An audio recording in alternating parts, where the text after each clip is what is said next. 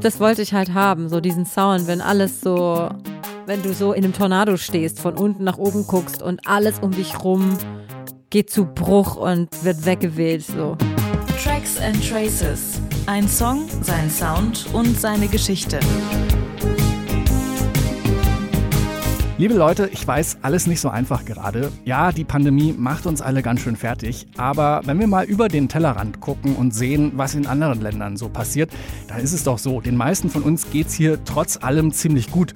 Und warum es nicht schaden kann, sich das hin und wieder mal bewusst zu machen, das hört ihr in den nächsten gut 20 Minuten. Damit herzlich willkommen zu Tracks and Traces, dem Podcast, in dem MusikerInnen ihre Songs Spur für Spur auseinandernehmen und erzählen, wie sie entstanden sind. Ich bin Gregor Schenk und das ist Mine.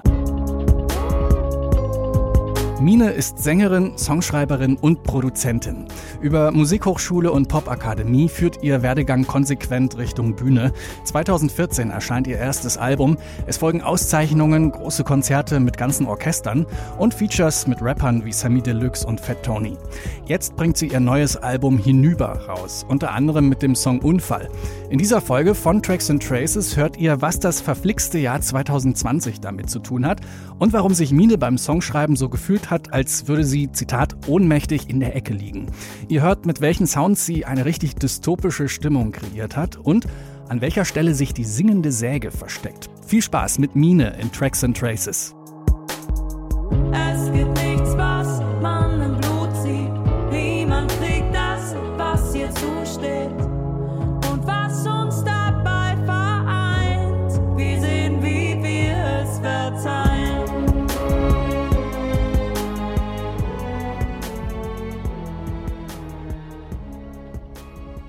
Ich bin Mine, ich bin Musikerin und Produzentin. Die Ausgangssituation war 2020.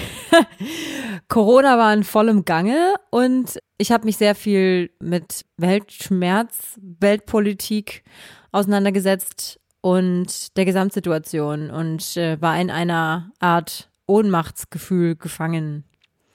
Und hatte dann ein Treffen mit einem Rapper im Studio, der auch zeitgleich da Sachen aufgenommen hatte. Und wir haben uns länger unterhalten über die ganze Situation, über die politische Situation in Deutschland, aber auch in der ganzen Welt so. Und haben überlegt, wie geht das nur alles weiter. Das war ein krass emotionales Gespräch irgendwie.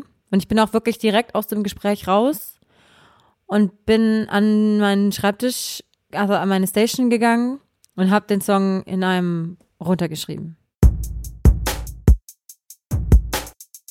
Der Beat ist meistens als erstes immer da.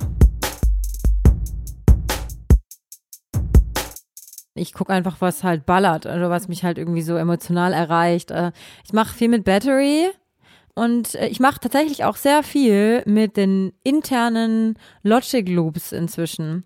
Da gibt es ja viele, die inzwischen MIDI sind. Das heißt, man kann die dann individuell verändern. Und dann hangel ich mich halt da so entlang und baue mir dann selber was zusammen.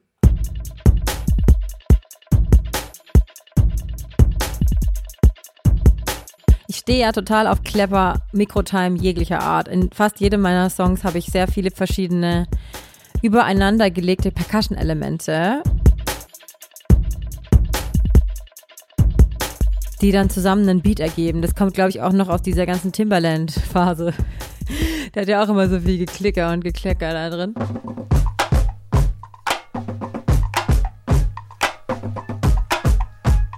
Also meist schreibe ich immer den Beat, dann Text und dann singe ich den Text direkt ein. Also ich schreibe nicht die Melodie, sondern ich finde, die deutsche Sprache bringt halt immer schon so eine Grundrhythmik mit, die sich dann nicht vermeiden lässt. Und wenn man halt gerne ohne Füllwörter arbeitet, dann finde ich es immer besser, wenn man den Text nimmt und damit dann einfach die Melodie formt sozusagen.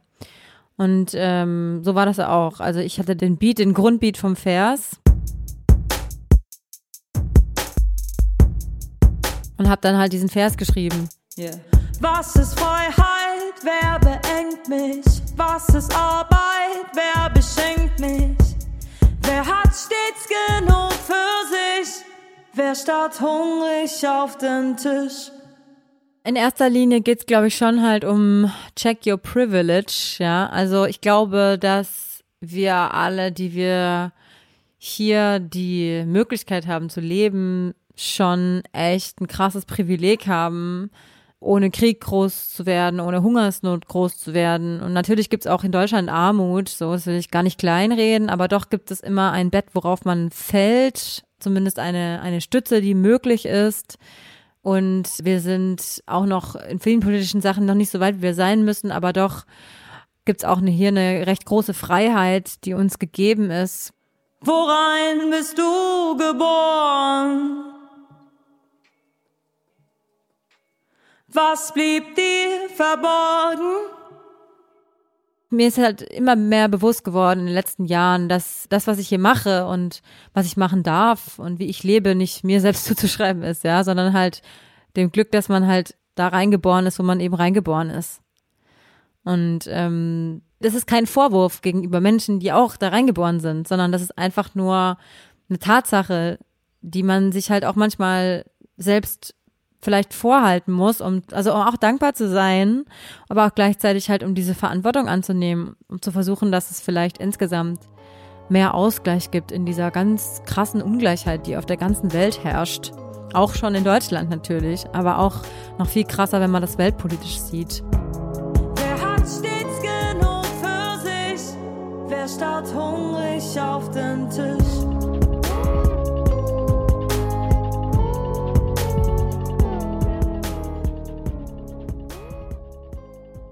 Also normalerweise schreibe ich immer zu Hause, immer in meinem Wohnzimmer und dann gehe ich mit den Demos ins Studio nach Sandhausen und wir arbeiten, also Markus Wüst und Dennis Kuppertz, wir arbeiten schon seit Beginn, an Beginn der Zeit zusammen und ähm, die sind in Sandhausen eben, bei Heidelberg ist das. Das ist ein ziemlich nices Studio, wo super viele verschiedene Menschen sind. Das ist aber so ein ganz, ganz toller Platz, wo Menschen sich nur Musik widmen. Das ist so ganz abseits von jedem Musikbusiness-Gedanken. Das finde ich sehr angenehm in einem großen alten Haus mitten in einem ganz kleinen Kaff, was man von außen niemals denken würde, dass es ein Studio ist. Da war ich gerade und ich habe sehr viel Zeit im Studio verbracht beim letzten Album tatsächlich. Also ich habe da viel, auch mal eineinhalb Wochen einfach komplett dort übernachtet und war dann wieder eine Woche zu Hause und war dann wieder länger da. Und es war eben auch in dieser Zeit. Das heißt, der Song und das Songwriting war auch im Studio, was ich normalerweise gar nicht so oft mache. Ich habe keinen eigenen Raum im Studio, sondern ich baue mich dann meistens in irgendeiner Regie auf, die gerade nicht besetzt ist und baue da mein Interface auf und ein Mikrofon und mehr brauche ich dann meistens auch gar nicht. Laptop und los geht's. Und da saß ich dann also und habe das dann produziert, ja. Am Anfang hatte ich die Akkorde eingespielt und habe dann einen guten Sound gesucht und habe dann diesen, der heißt Stumming Guitar oder so heißt der. Das ist ein Omnisphere-Plugin gewesen. Und der hat so eine ganz weirde Art gehabt, eine ganz langsame Art, so aufgebrochen, diesen Akkord zu spielen. Es war eine Art Gitarrensound, aber nicht wirklich ein Gitarrensound.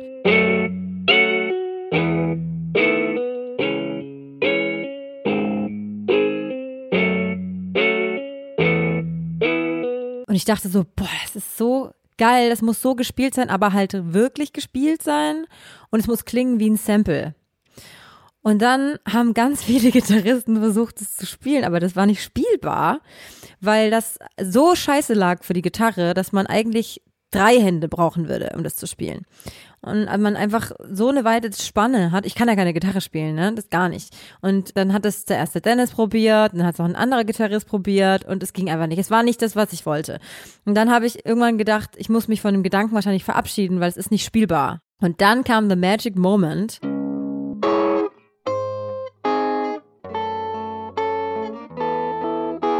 Weil nämlich dann Max Kluth, mit dem ich Jazz studiert habe und den ich seit zehn Jahren nicht mehr gesehen hatte, ganz zufälligerweise in diesem Studio was aufgenommen hat. Und ich traf ihn und habe ihm das vorgespielt und er meint, ja klar, ich probiere das. Und dann hat er das da einfach so runtergenagelt und hat das gespielt, wirklich. Also der hat halt auch Riesenhände, aber trotzdem, es war so geil, dass er es dann so gespielt hat. Und ich habe es gehört und dachte, ja, ja, genau so, genau so ist es richtig.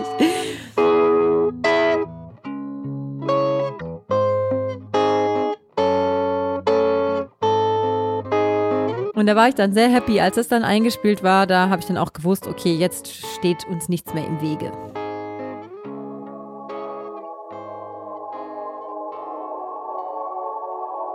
Also das meiste ist tatsächlich Omnisphere da. Ich arbeite sehr viel mit Omnisphere. Da gibt's halt so viele Sachen und das Coole bei Omnisphere ist halt auch, dass man rumschrauben kann wie Sau. Also du hast nicht den Sound und der ist dann so wie er ist, sondern du kannst halt alle Effekte ändern. Du kannst auch, wenn du einen Arpeggiator hast zum Beispiel, kannst du halt alles ändern, wie das, wie das ähm, gespielt werden soll und so und wie schnell und Ternär und Swing und keine Ahnung was. Das ist halt voll geil. Und da sind auch die Flächen und auch dieser Solo-Synth, der später reinkommt, das sind alles ähm, Omnisphere-Sachen. Gemischt, glaube ich, aber mit einer Contact-Orgel.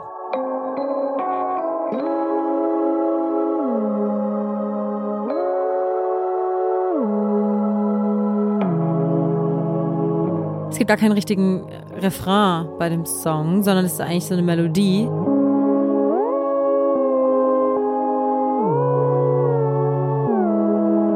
Das ist eine Mischung aus unfassbar vielen Synthes. Also da ist zum einen eben dieser Das ist auf jeden Fall ein Omnisphere.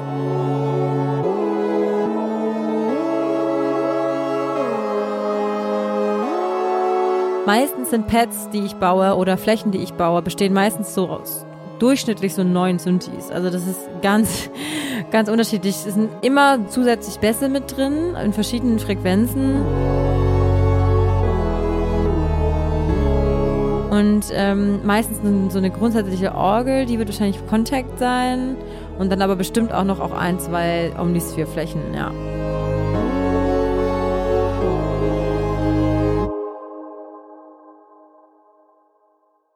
Das Grundgerüst war irgendwie schon so, dass es sich gut angefühlt hat.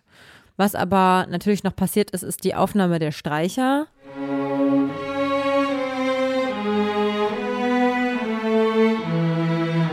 Das sind 13 Streicher gewesen. Das war ein dreifaches Quartett und ein Cello mehr. Weil die tiefen Streicher, ich besetze meistens die tiefen Streicher ein bisschen doller. Weil in Popmusik ist es oft so, dass die sonst so nicht mehr so gut durchkommen. Dadurch, dass halt Popmusik so viele tiefen Mitten und Bässe hat, ist, finde ich, immer geiler, wenn die unten ein bisschen mehr Power haben. Also waren es vier Celli, drei Bratschen und sechs Geigen.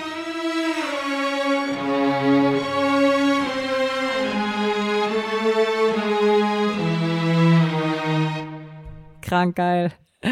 Also ich meine, ich weiß ja meistens schon, bevor ich das zum ersten Mal höre, wie es wahrscheinlich klingen wird. Weil ich habe schon immer sehr genaue Vorstellung.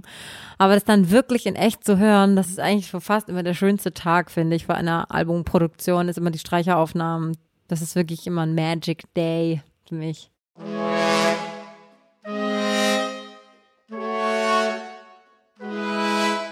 Das sind unfassbar. Ich habe noch nie mit so krank professionellen Bläsern zusammengearbeitet. Das war auch so, ich habe den angefragt und der meinte so, ja, ich spiele aber nur mit diesen anderen zweien. Der eine wohnt in Österreich und der andere in Nürnberg. Und ich war so, äh, okay, alles klar. Na gut, wenn du denkst, dann lass die mal einfliegen.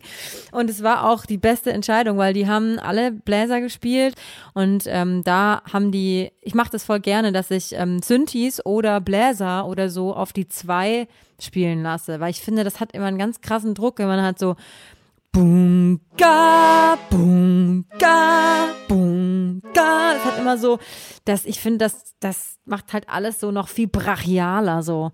Und ich wollte halt so viel Drama und so viel Stärke und brachiales Gefühl wie möglich.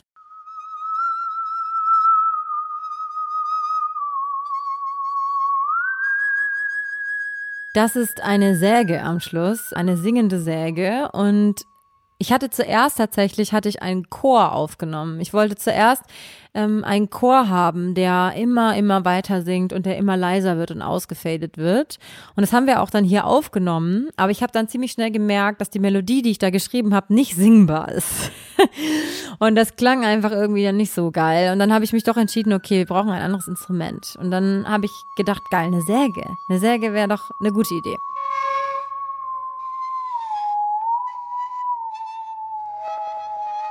Und dann habe ich überlegt, wen kann ich fragen? Und dann habe ich aber niemanden gefunden, der das spielen kann. Dann hat mir eine Sägistin, hat mir was geschickt, aber das war nicht so das, was ich haben wollte auch, weil es vom Ambitus total schwierig ist, Säge zu, also Säge ist sowieso total schwierig zu spielen, ne?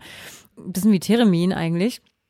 Und äh, dann habe ich aber jemand gefunden in Norwegen, die heißt Ragnhild Zeigler. Und ich habe sie noch nie getroffen, ähm, leider, aber wir haben per Mail dann Kontakt gehabt. Und sie hat ähm, das dann eingespielt und ich bin total happy, dass sie das gemacht hat, weil das klingt jetzt genauso, wie ich mir das vorgestellt habe. Ich wollte irgendwas, was total humming klingt und ganz jämmerlich irgendwie so ein bisschen, ja. Und dafür ist natürlich eine Säge perfekt.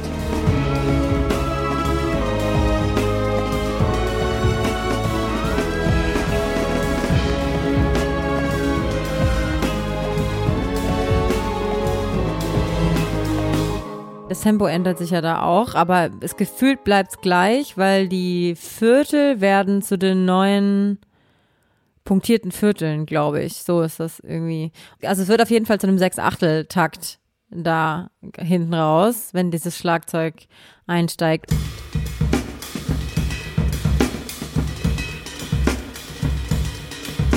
Und das ist auch was, das, ähm, also Mumford Sons, White Blank Page, und da passiert das ja auch. Also es ist genau die gleiche rhythmische Veränderung, wie die gemacht haben.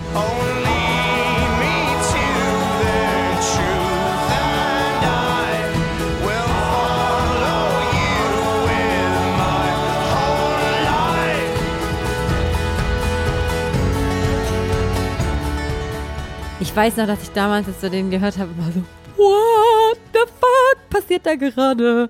Ich finde ja sowieso, die Platte ist so krank, die hat mich so beeinflusst. Und äh, da war das irgendwie so ein Moment, wo ich dachte, okay, das muss dahin, das muss, wie kann ich da noch eine Steigerung bringen? Und dann habe ich gedacht, da muss alles auseinanderfliegen. Das muss sich anfühlen wie, ich habe meinem Produzenten gesagt, kennst du die Ärzte das Video von die Ärzte, wo die Welt untergeht, wo alles eingesaugt wird und alles ist in so einem Strudel drin und einem drumherum und man alles wird so eingesogen und so so muss das klingen, habe ich ihm gesagt.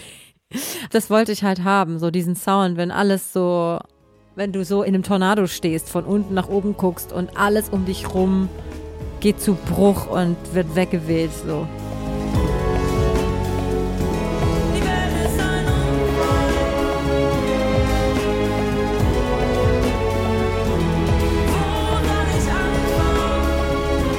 Für mich ist halt Musik vor allem die Essenz der Emotionen, die ich in dem Augenblick habe. Und der Peak, das kann das Beste und das Schlimmste sein, ja. Und das ist natürlich kein ewiger Zustand. Natürlich wechselt sich das auch ab mit Hoffnung, Sachen und so. Aber in dem Augenblick, wo ich das geschrieben habe, habe ich mich eher gefühlt wie, als würde ich ohnmächtig in der Ecke liegen und es wird nichts, niemals was ändern und der Mensch wird auch nicht schlau draus, weil wenn man die Geschichte sich so ansieht, dann hat man genügend Beispiele, wo man denkt, okay, man hätte es besser wissen müssen. Es gibt nichts, was man im Blut sieht. Niemand kriegt das, was ihr zusteht. Und was uns dabei vereint, wir sehen, wie wir es verzeihen.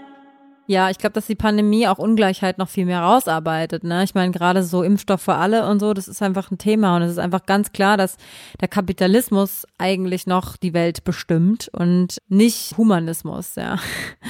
Wie wird der Impfstoff verteilt werden, ja? Ich, wenn ich überhaupt an die europäischen Grenzen gucke, wird mir halt übel, ja, wie lange die Situation da schon geht und es ändert sich irgendwie nix und es wird so viel darüber berichtet, alle wissen Bescheid, keiner tut was. Das ist schon ganz schön bedrückend. Und es macht natürlich die Pandemie, arbeitet das Ganze noch viel, viel mehr raus, weil die Leute auch viel zu sehr noch jetzt dann noch mehr mit sich selbst natürlich beschäftigt sind, weil die Ressourcen, die man hat, werden auch geringer. Und ich finde auch, darüber darf man sich natürlich auch beschweren und ähm, traurig drüber sein, aber trotzdem denke ich mir, ey, ist krank, ey, was gerade andere Menschen noch aushalten müssen. Was ist Freiheit? Wer beengt mich? Was ist Arbeit? Wer beschenkt mich? Wer hat stets genug für sich? Wer starrt hungrig auf den Tisch? Das Argument zu sagen, dass andere Menschen sterben, reicht nie aus. Und das Argument zu sagen, dass andere Menschen leiden unter irgendwas, reicht nie aus, sondern es reicht erst aus, wenn es einen selbst betrifft in irgendeiner Weise. Dann wird's kritisch. Dann kann man die Menschen dazu bewegen, irgendwas zu tun. Das ist eigentlich echt eine ganz schön traurige Erkenntnis. Die Welt brennt, die Welt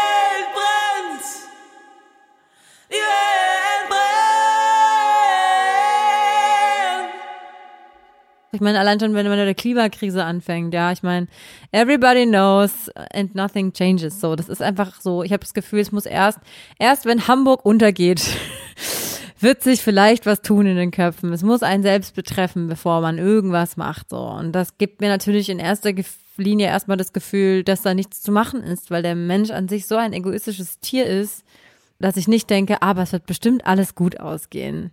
Weil das ist halt nicht der Konsens dann, wenn man so denkt in dem Augenblick. Auch wenn das natürlich nicht mein dauerhafter Status ist, in dem ich mich befinde, sonst bräuchte ich ja gar nicht versuchen, was dran zu drehen. Also ich habe schon Hoffnung auch auf vielen Ebenen. Und ist ja auch viel komplexer. Es gibt ja nicht immer nur A- oder B-Ausgang, ja.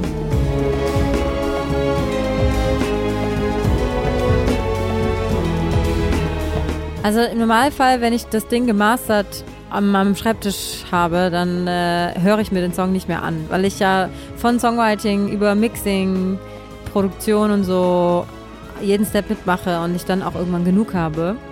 Und dann nehme ich mir noch Zeit, so ein paar Monate und höre es mir dann irgendwann nochmal an. Und ich muss sagen, als ich den das erste Mal wieder gehört habe, habe ich voll Gänsehaut gekriegt. Also ich finde den wirklich, er beschreibt einfach sehr gut, wie meine Gefühlslage irgendwie gerade auch so in der ganzen Zeit ist. Und ich finde es auch sehr abwechslungsreich, unlangweilig. Irgendwie, ich bin wirklich sehr happy mit dem Song.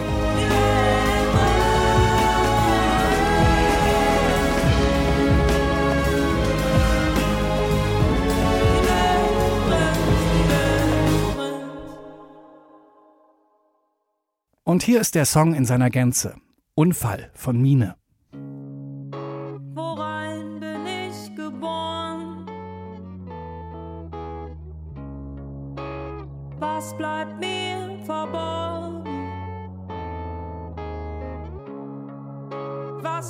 Was liegt in meinem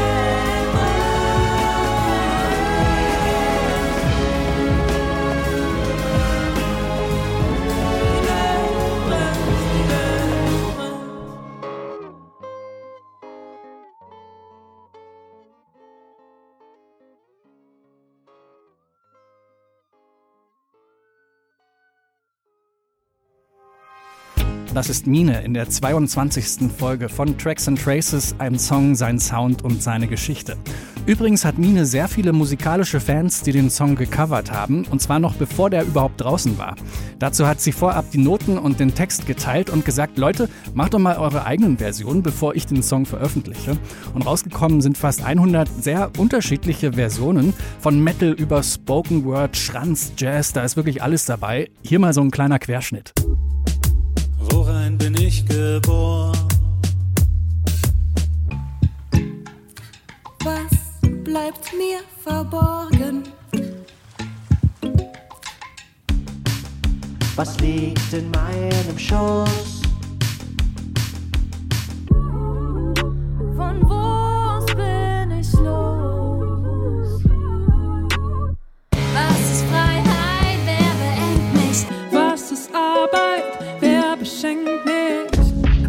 Stets genug für sich? Wer schaut hungrig auf den Tisch?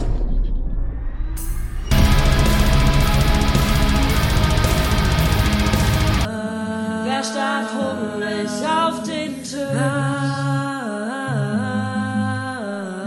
Die Welt ist ein Unfall.